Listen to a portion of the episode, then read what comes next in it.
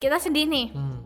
kita pendem istilahnya kayak dipendem terus kan balon kalau misal ditiup lama-lama kan jadi gede Oke. kalau jadi gede akhirnya apa meletus kan Iya. sama kayak diri sendiri Hai Lur Saat ini kamu lagi dengerin podcast Sederet Suara. Dengerin sampai habis ya.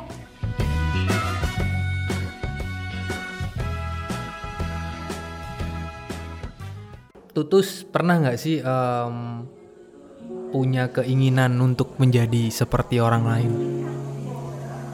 ada dan pernah tapi mungkin lambat laun sekarang udah makin gede udah mulai kayak belajar apa yang kita pengenin dari orang lain itu sebenarnya kadang ada baiknya ada juga eh, buruknya gitu Hmm, sosok seperti apa sih yang dulu pernah kamu inginkan nih? sosok sosok orang lain Sosok kah? artis kah? Kalau saya nih misalnya aku tuh dulu em, pernah pengen jadi sosok penyanyi. Padahal aku tahu suaraku jelek, suaraku gak enak. Hmm, Tapi ketika lihat eh, ya kita kan kadang pasti punya fans atau tokoh yang kita eh, tertarik kan. Itu salah satu penyanyi dan itu aku ngefans banget hingga aku tuh punya keinginan besar untuk menjadi seperti dia gitu. berarti kayak ekspektasi besar ya Iya, oh kalau aku sih enggak gimana Kalau aku kamu? lebih ekspektasi yang kecil-kecil aja yang aku lihat dari orang lain. Kalau misalnya aku lihat orang lain itu, misal kebanyakan di sosial media lah. Hmm, Di sosial media mereka cenderung bisa untuk eh, apa ya, show up dirinya, bikin story, kemudian update eh, feed gitulah semacamnya. Nah, sedangkan aku sendiri tuh aku masih belum bisa untuk eh, bener-bener untuk nyaman untuk bikin story yang hahaha atau yang gimana. Nah iya betul juga sih Kayak itu gitu. eh, booming boomingnya sosial media Instagram waktu itu. Dulu kan Instagram nggak punya fitur Insta Story ya. Oh iya. Kalau nggak salah di tahun berapa ya? Aku dulu kelas eh, SMA. tiga SMA kalau Iya, nggak dua SMA Waktu gitu. SMA ya. Munculnya fitur Instagram Story yang akhirnya dijadikan media orang-orang untuk mengeksplor apa pun kegiatan yang mereka Nah, lakukan. itu. Salah satunya sih yang paling buat aku dulu itu kayak ya galau-galau sendiri. Itu ketika ngelihat orang-orang pada tongkrongannya di tempat-tempat yang Hmm. wah gitu. Oh, Oke oke betul betul. Kapan ya bisa jadi kayak mereka gitu kan? Iya iya iya. iya. Kalau aku emang lebih eh, lebih pengennya itu kenapa aku nggak bisa sepercaya orang lain, sepercaya diri orang lain. Kayak gitu sih yang aku rasain. Kalau kamu kasusnya berarti kurang punya Percaya. rasa percaya diri iya, gitu. ah, betul. Nah ini berhubungan juga sama pembahasan kita kali ini self acceptance, self menerima diri sendiri. Kenapa sih eh, Tutus tuh kurang percaya diri? nggak tahu ya maksudnya apa yang membuat kurang percaya diri itu kayak merasa belum pantas ngerasa belum kayak kayak aku nggak banget deh Tapi Kayak- tiap kali kamu aku ajak podcastan buktinya mau nih. tapi kalau podcast kan sekedar suara gitu kan Oh, pokoknya yang nggak kelihatan nggak visualnya tapi kalau gitu. misal yang yang Hmm. yang sekiranya yang bisa diobrolin yang sekiranya aku bisa nyaman untuk eh, bisa show up itulah Oke. Nah, tapi kalau misal kayak yang lagi bercanda-bercandaan terus di story lagi di mana di story rasanya males aja nggak tahu kenapa tuh Passionnya Tutus apaan sih emang? passion Iya dong. kan kita bahas menerima diri sendiri. Berarti kan kalau menerima diri sendiri harusnya udah tahu dong tentang kelebihan dan kekurangan kita ya kan. Hmm, aku masih jauh dari itu Kenapa masih jauh? masih proses Mm-mm. jadi ada tahap-tahapnya masih dalam kayak dulu eh, tahu maksudnya dulu pernah nggak percaya diri mungkin sekarang lagi di tahap kayak eh, refleksi diri ya apa yang bikin aku nggak percaya diri Mm. apa yang bikin aku kayak begini Hmm. masih di tahap itu sih kalau untuk benar-benar menerima diri sendiri kayaknya masih belum karena akhir-akhir ini memang sering sambat kayak gitu Karena apa? Masalah apa? kenapa? Kenapa? adalah gini gini gini misal misal Farah sendiri aja? Apa yang bikin eh, Mas Alvaro ini trigger buat materi ini self acceptance? Kenapa? Apa yang bikin Oke. pengen dibahas untuk Oke. bahasan ini? Ya sebenarnya tadi di- sebelum kita ada di depan mic dan direkam kita udah banyak diskusi ya terkait Hmm. eh, topik ini. Cuman nggak taunya ya kita tadi kita sekarang eh, sedikit ada yang lupa tentang poin-poin yang mau kita sampaikan Hmm, tadi oke. dan kalau ditanya tentang alasan kenapa aku pengen bahas terkait self expectance acceptance. ya udah itu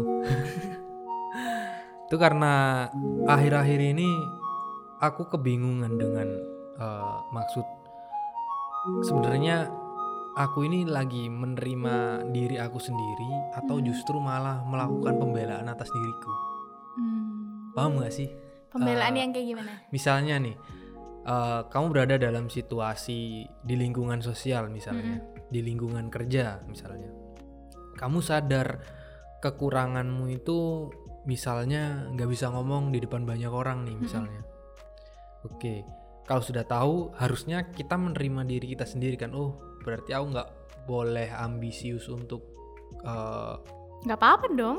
nah itu perbeda itu ada bedanya nggak sih Hmm. apa sih sejatinya yang dimaksud dengan menerima diri sendiri Kalau misal gini gini, kalau misal self acceptance Ah. itu kan artinya bahwasanya kita tahu kekurangan diri kita, kelebihan Oke. diri kita gitu kan. Oke. Kalau tadi Mas Waro bilang, eh, misal kita nggak bisa ngomong di depan umum ya, Ha, contohnya, ya berarti harusnya upgrade lah, upgrade diri. berarti yang dimaksud kekurangan itu setiap kekurangan bisa diubah dong berarti Bisa. Eh, setiap kekurangan ada yang bisa diubah, ada yang nggak bisa kita ubah. Kalau misal dirasa kekurangan itu masih ada dalam kontrol kita ya, Ha.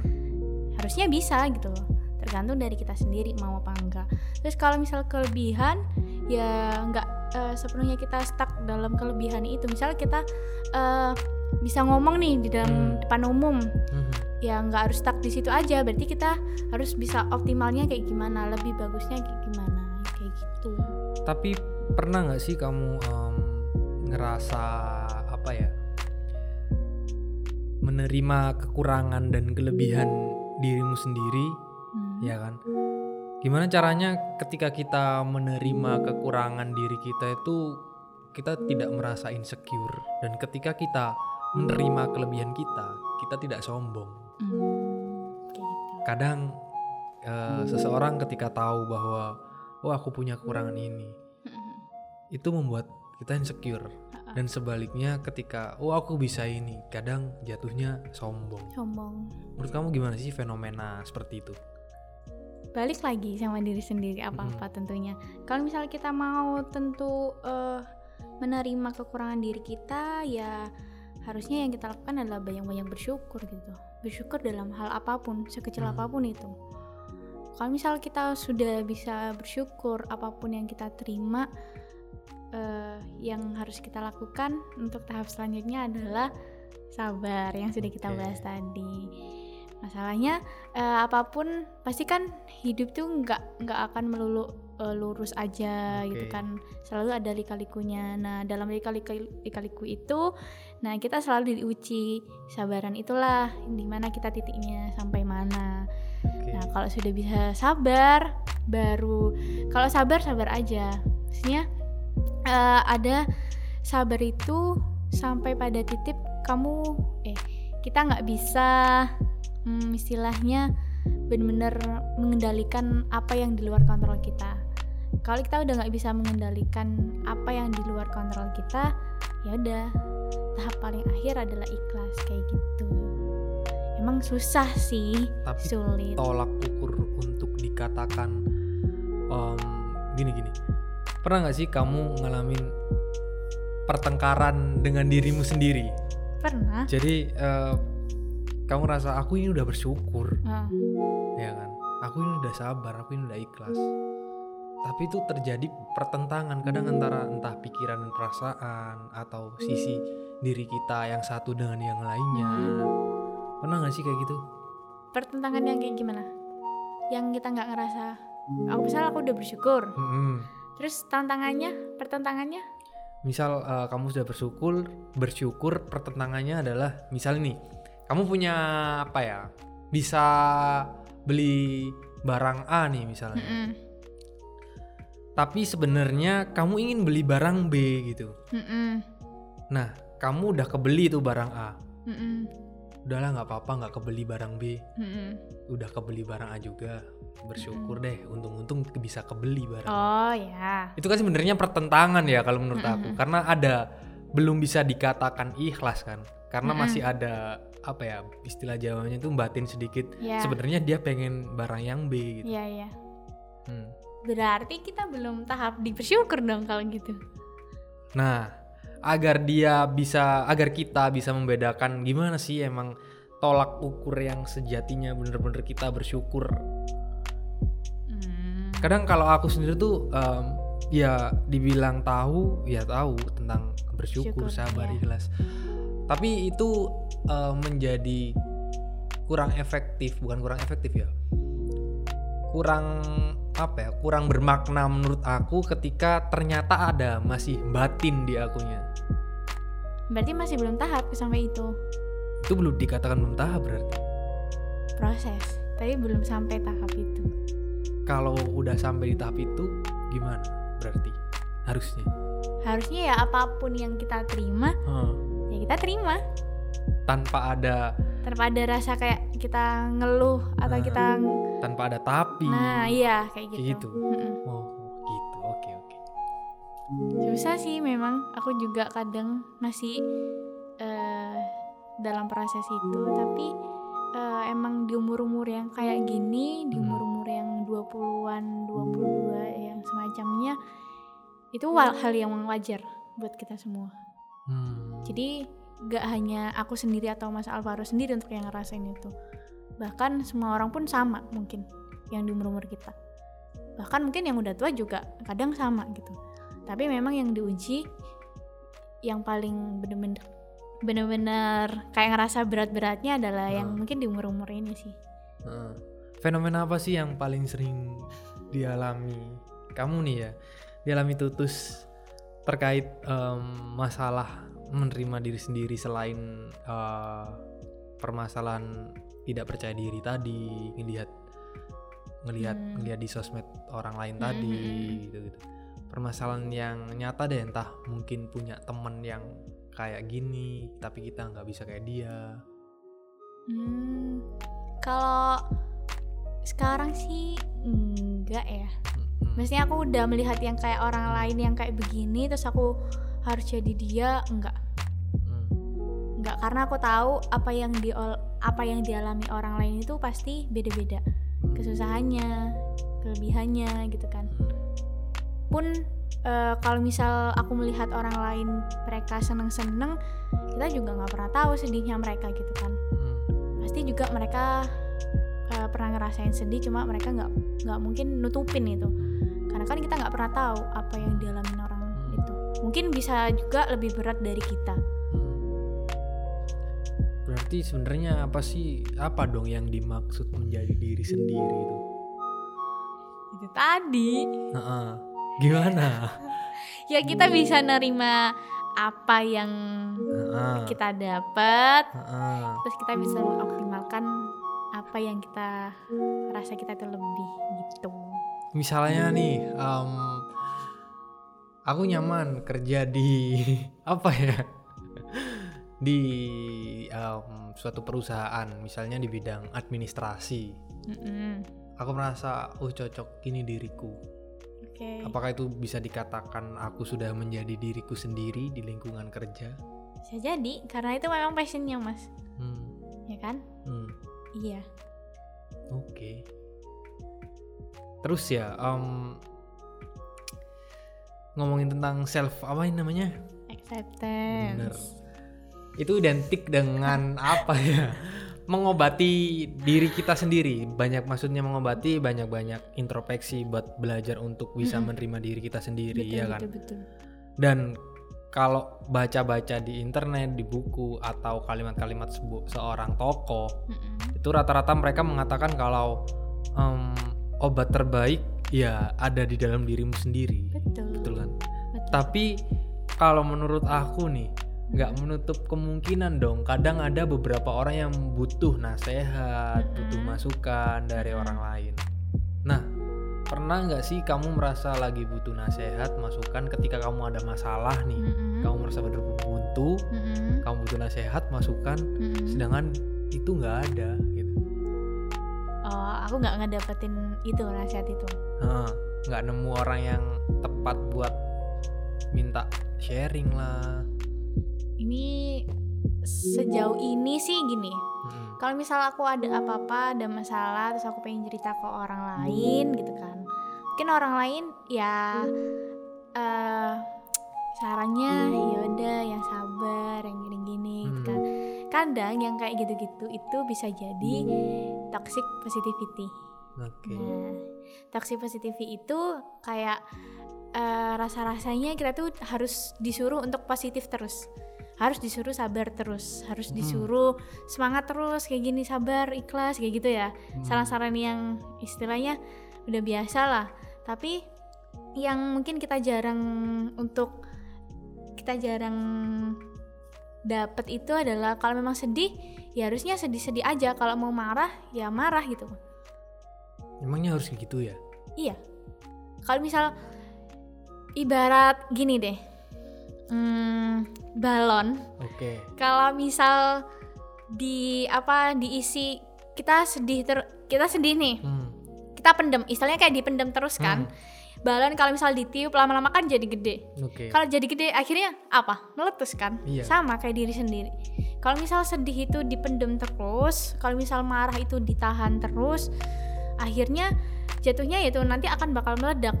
Kayak bom waktu Iya, uh, kalau misal sed- mm, Nah, tapi kalau marahnya kita lagi marah ke seseorang apakah Nah. harus kita luapkan ke dia jadi berantem dong sebenarnya ada pengendalian diri kalau kayak gitu. oke gimana penilaian dirinya Kalau misalnya kita misal mau sedih, Heeh. ya udah sedih aja. Kalau mau marah, oke kita marah biar uh, orang yang misal berhubungan sama kita itu tahu gitu kan.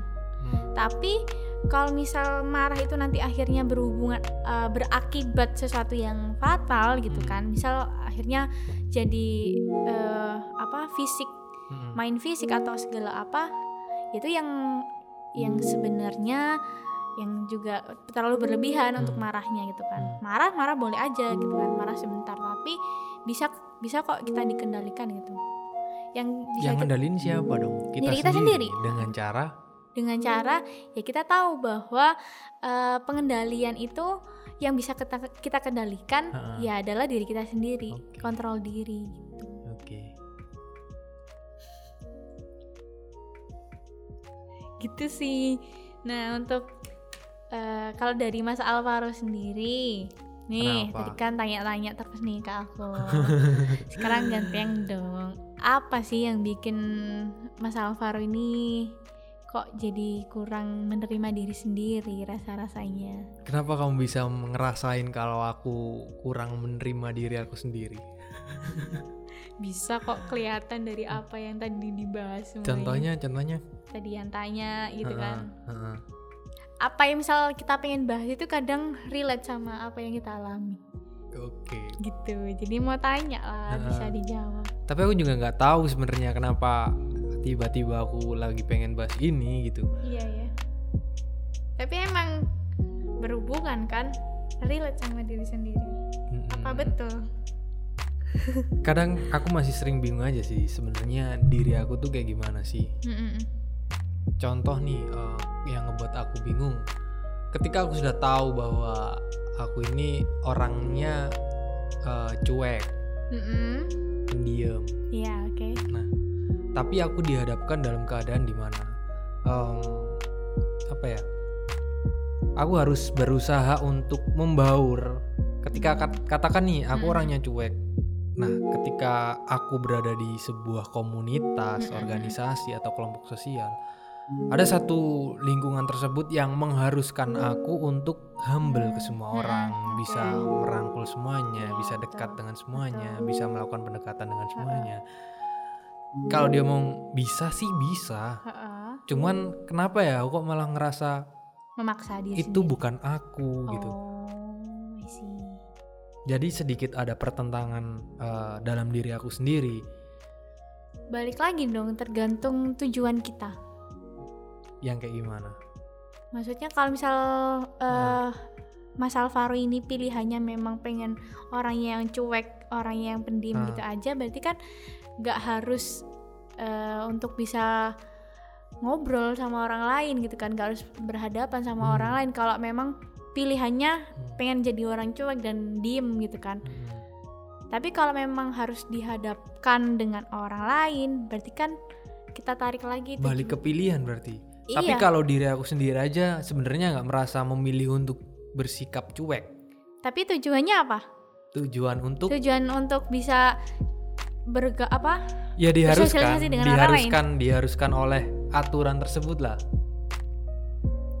Diteruskan dengan keadaan ya. Maksudnya Hmm. berarti Hmm. gimana ya? Pernah nggak sih ngalamin kayak gitu? Di mana misalnya em, misalnya deh eh, kalau urusan pekerjaan kan jelas ya. Misalnya Mm-mm. em, kita butuh duit kita butuh pekerjaan Hmm. ada pekerjaan marketing atau sales otomatis kita dituntut untuk pinter ngomong Mm-mm. cari pelanggan Mm-mm. padahal kita kan tahu kalau eh, mungkin kita orangnya cuek bodoh amat Iya. apatis dan lain-lain berarti jangan dipilih dong Iya, itu kalau ranahnya pekerjaan kan, jelas Ha, kan. ha. Tinggal milih mana, milih sifat kita yang seperti itu atau milih pekerjaan itu. Hmm. Nah, tapi kalau keadaan saya ini saya rasa beda gitu. Di mana s- ketika saya memilih sifat saya nggak bisa gitu juga, karena punya dampak besar kalau saya harus seperti itu. Tapi ketika saya nggak harus memilih sifat saya pun, saya jadi ngerasa nggak nyaman sama diri saya sendiri, kayak ngerasa freak gitu. Gimana sih orang yang awal mualnya cuek, tiba-tiba berusaha sok humble, Hmm. terus jatuhnya freak kan? Iya, oke. Berarti kan gini, Hmm. eh, istilahnya Mas Alvaro ini kalau misal mau dalam ranah pekerjaan harus Ah. cari dong sesuai passionnya apa. Ah, Kalau memang yang sebuah marketing itu nggak sesuai passionnya Mas Ah. Alvaro, berarti eh, nanti bakal berujung eh, berakibat sama cara Hmm. kerjanya Mas Alvaro juga Hmm. nantinya. Kalau memang nggak sesuai ya berarti harusnya eh, ditinggalkan gitu. Tapi Kalau memang harus dipaksakan ya berarti harus keluar dari zona nyaman seharusnya. tapi kalau ranahnya ini tentang kelompok sosial, Tergantung pilihannya. Kalau memang eh, misal tujuan gini sih balik lagi ke tujuan Ah. hidupnya Mas Alvaro Ah. gitu kan. Mas Alvaro, Mas Alvaro pernah bilang kalau tujuannya hidup Mas Alvaro pengen bermanfaat buat orang lain. pernah ya kan? bilang gitu? Aku lupa ya? Ini nih yang yang tentang tujuan berorganisasi sih sebenarnya. Tujuan oh iya iya, kita pernah ngobrol dulu ya. Ya itu. Kenapa kenapa? Nah, itu kan tujuannya kayak gitu, Iya. berhubungan dengan orang lain. Berarti kan apa-apa ya harusnya berhubungan dengan orang lain dong. Nggak bisa kita berkutat dengan diri kita sendiri. Hmm. Berarti kita salah juga, kita ngerasa egois. Kok aku jadi kayak ngerasa ditampar sama kata-kata aku sendiri ya? Harusnya kalau mau Eh. kayak gitu, balik lagi, tarik lagi.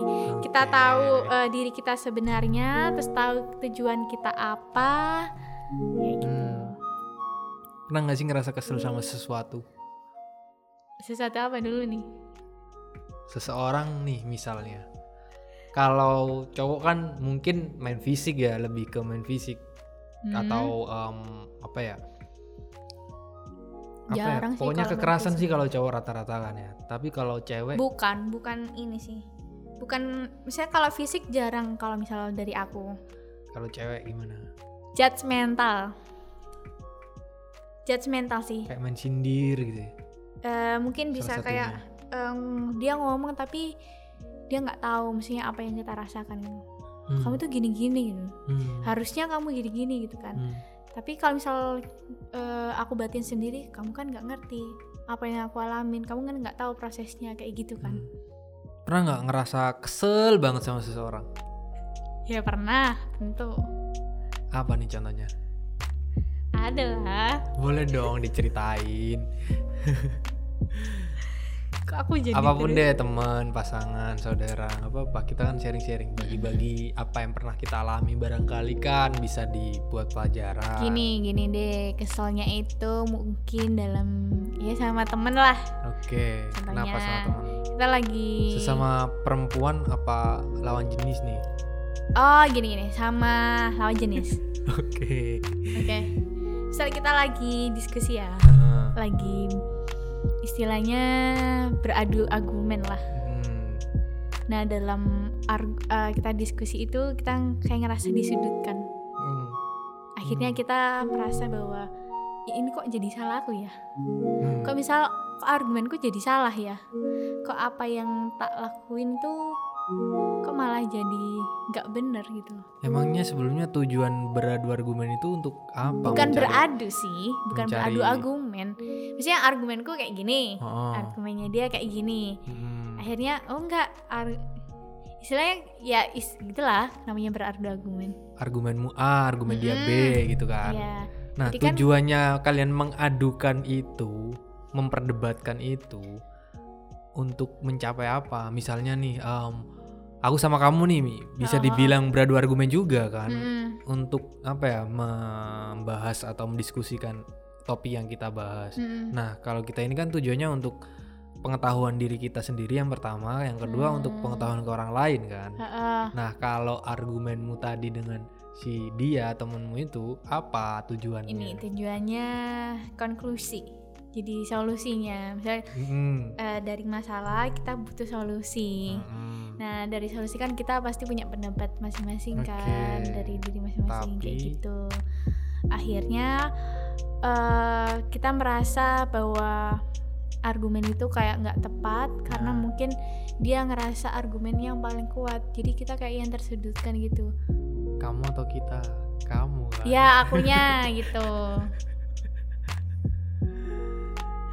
gimana Terus terus gimana terus kesel. kesel lah tapi Terus apa yang dilakukan kamu kalau lagi kesel di situasi yang kayak gitu? kalau ini akhir-akhir akhir-akhir ini sih kalau misalnya kayak Oke. gitu terus yang eh, akhirnya kalau misal aku pikirin terus aku malah jadi overthinking Hmm. tapi aku balik lagi aku sering sering ingat bahwa apa yang dikatakan orang lain itu bukan jadi kontrol kita gitu kan Hmm. yang jadi kontrol kita adalah pikiran kita sendiri Hmm. Kalau misalnya kita bisa mengontrol pikiran kita kita nggak akan bisa masuk ke perangkat apa yang orang lain katakan gitu kan Hmm. kalau memang eh, ngerasa bahwa argumen orang lain itu nggak tepat buat kita ya ya sudah gitu loh Tapi bukannya ilmu pengetahuan, hal baru Mm-mm. itu kita dapatnya di- dari hal lain di luar diri Nah, kita kan? iya berarti eh, yang bisa aku dapetin adalah aku ambil sisi baiknya misal ambil eh, dari sisi aku berargumen ini sama dia itu apa gitu ada Oh. sesuatu yang bisa diambil Nah. gitu sih jadi bukan malah di overthinkingin Oke, kesel terus dibalikin sendiri. apa apa udah balik Hmm. lagi ya sama diri Hmm. sendiri gitu. Hmm. Pernah gak sih kesel yang sampai menyimpan apa ya? Keselnya itu sampai bikin kita jadi bermasalah sama dia. Hmm. Jadi misal nih, eh, aku sama kamu eh, nggak cocok Heeh. dalam sebuah argumen. Kita eh, debat, adu debat, sampai pada akhirnya kita kesel satu sama lain. Dan akhirnya ngebuat hubungan katakan pertemanan kita jadi jadi jadi renggang, jadi rusak dan Hmm. masing-masing dari kita tuh menyimpan uh, amarah. Mm-mm. Aduh, aku bener-bener kesel sebenarnya sama Tutus nih karena Mm-mm. waktu itu dia gini, gini, gini. Jadi ada rasa emosi yang belum hilang dari perdebatan kita yang sebelumnya. Pernah nggak kayak gitu? pernah pernah Hmm, solusinya adalah dikomunikasiin semuanya sama dia kan? iya sama orangnya kan? heeh.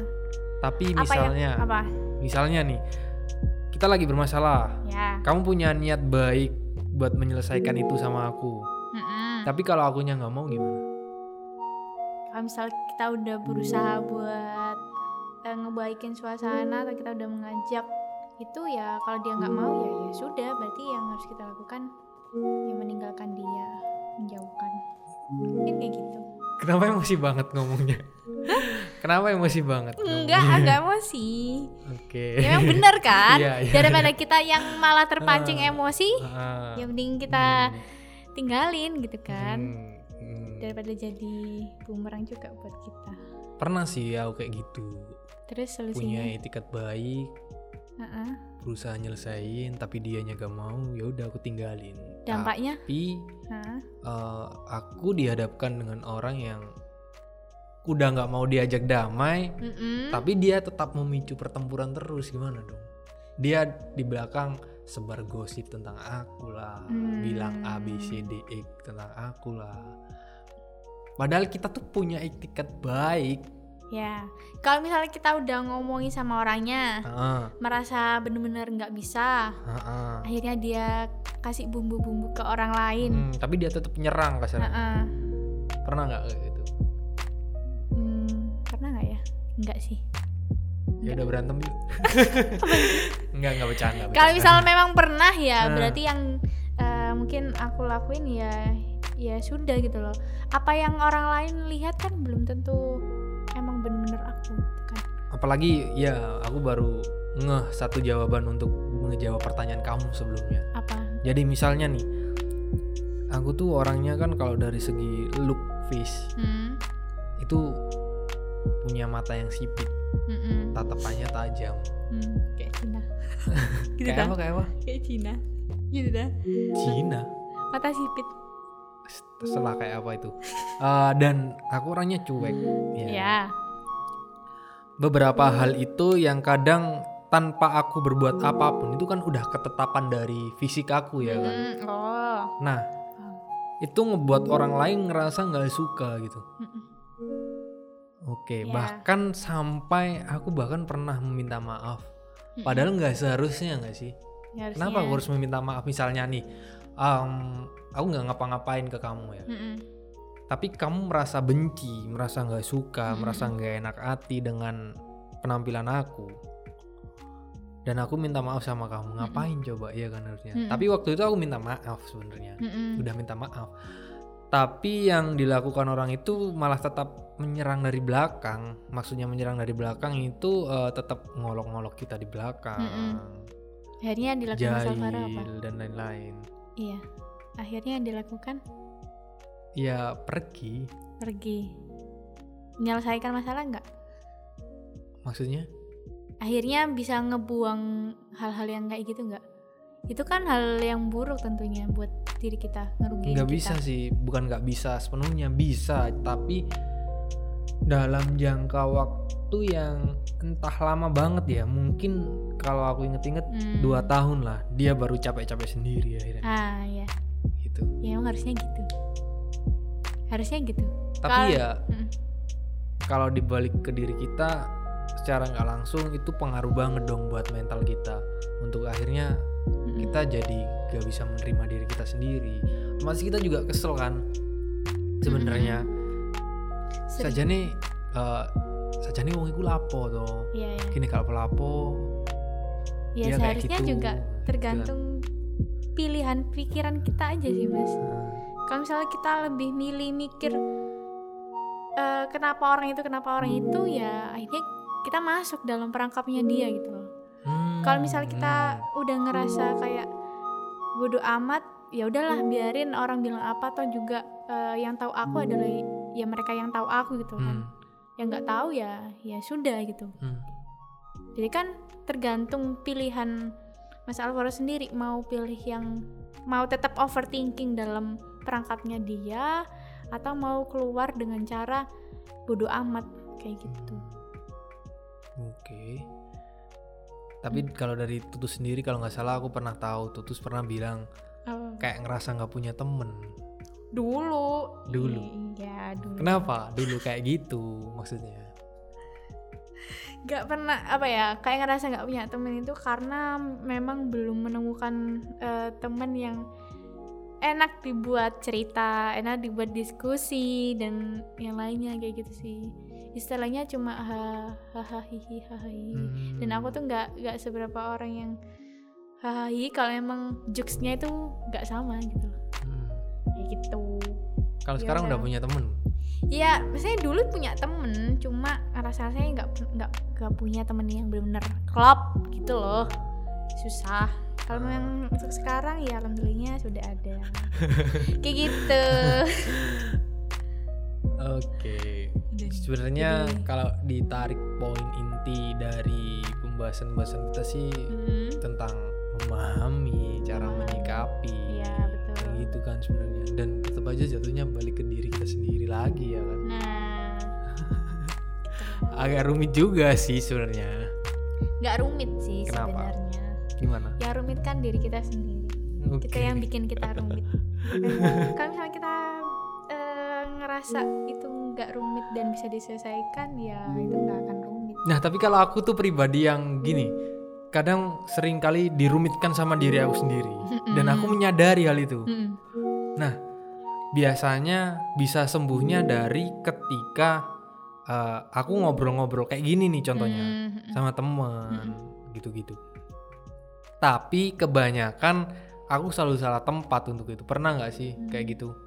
salah tempat untuk cerita Dalam arti salah tempat pada akhirnya eh, misalnya kamu nih orang yang aku ajak cerita, kamu menyebarkan itu ke yang lain-lain, entah Oh. motifmu apa nggak tahu. iya iya Tapi sering kali aku salah tempat yang seperti itu gitu. iya berarti salah juga dong maksudnya berarti eh, kita nggak tahu. Ya gimana dong? berarti gini eh, kalau misal cerita sesuatu yang mungkin dalam Hmm. ya kita harus tentu pilih-pilih orangnya gitu. Hmm, gitu kan?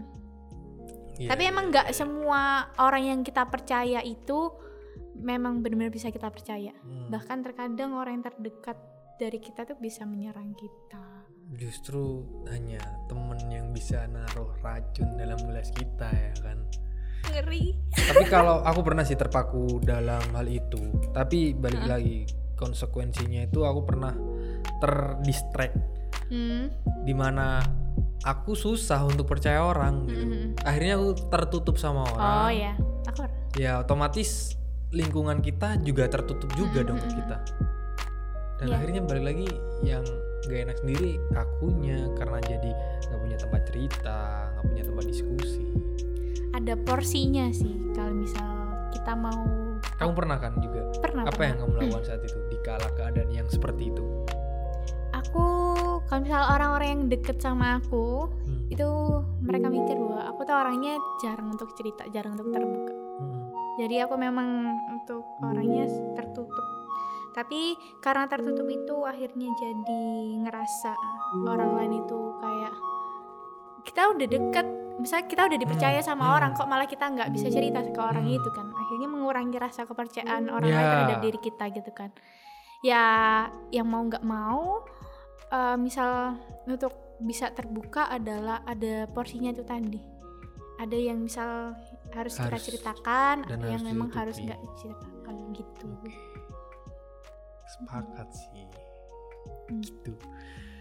Ya, gitu sih. Berapa menit nih Ya nanti mungkin bisa kita bagi jadi part 1 sama part, Part 2 dua. sih. Oke. Dan untuk teman-teman kalau misal mau ngobrol dan pengen diskusi apa pun bisa datang ke Ya walaupun sini. ya walaupun kita ini bukan apa-apa, bukan Ya. siapa-siapa, tapi kan kita orang yang Sama-sama sama-sama belajar. pengen belajar. Betul. Hubungi ke mana? Ke sederet suara. Oke. Terima kasih telah mendengarkan podcast Sederet Suara. Sampai jumpa di episode selanjutnya.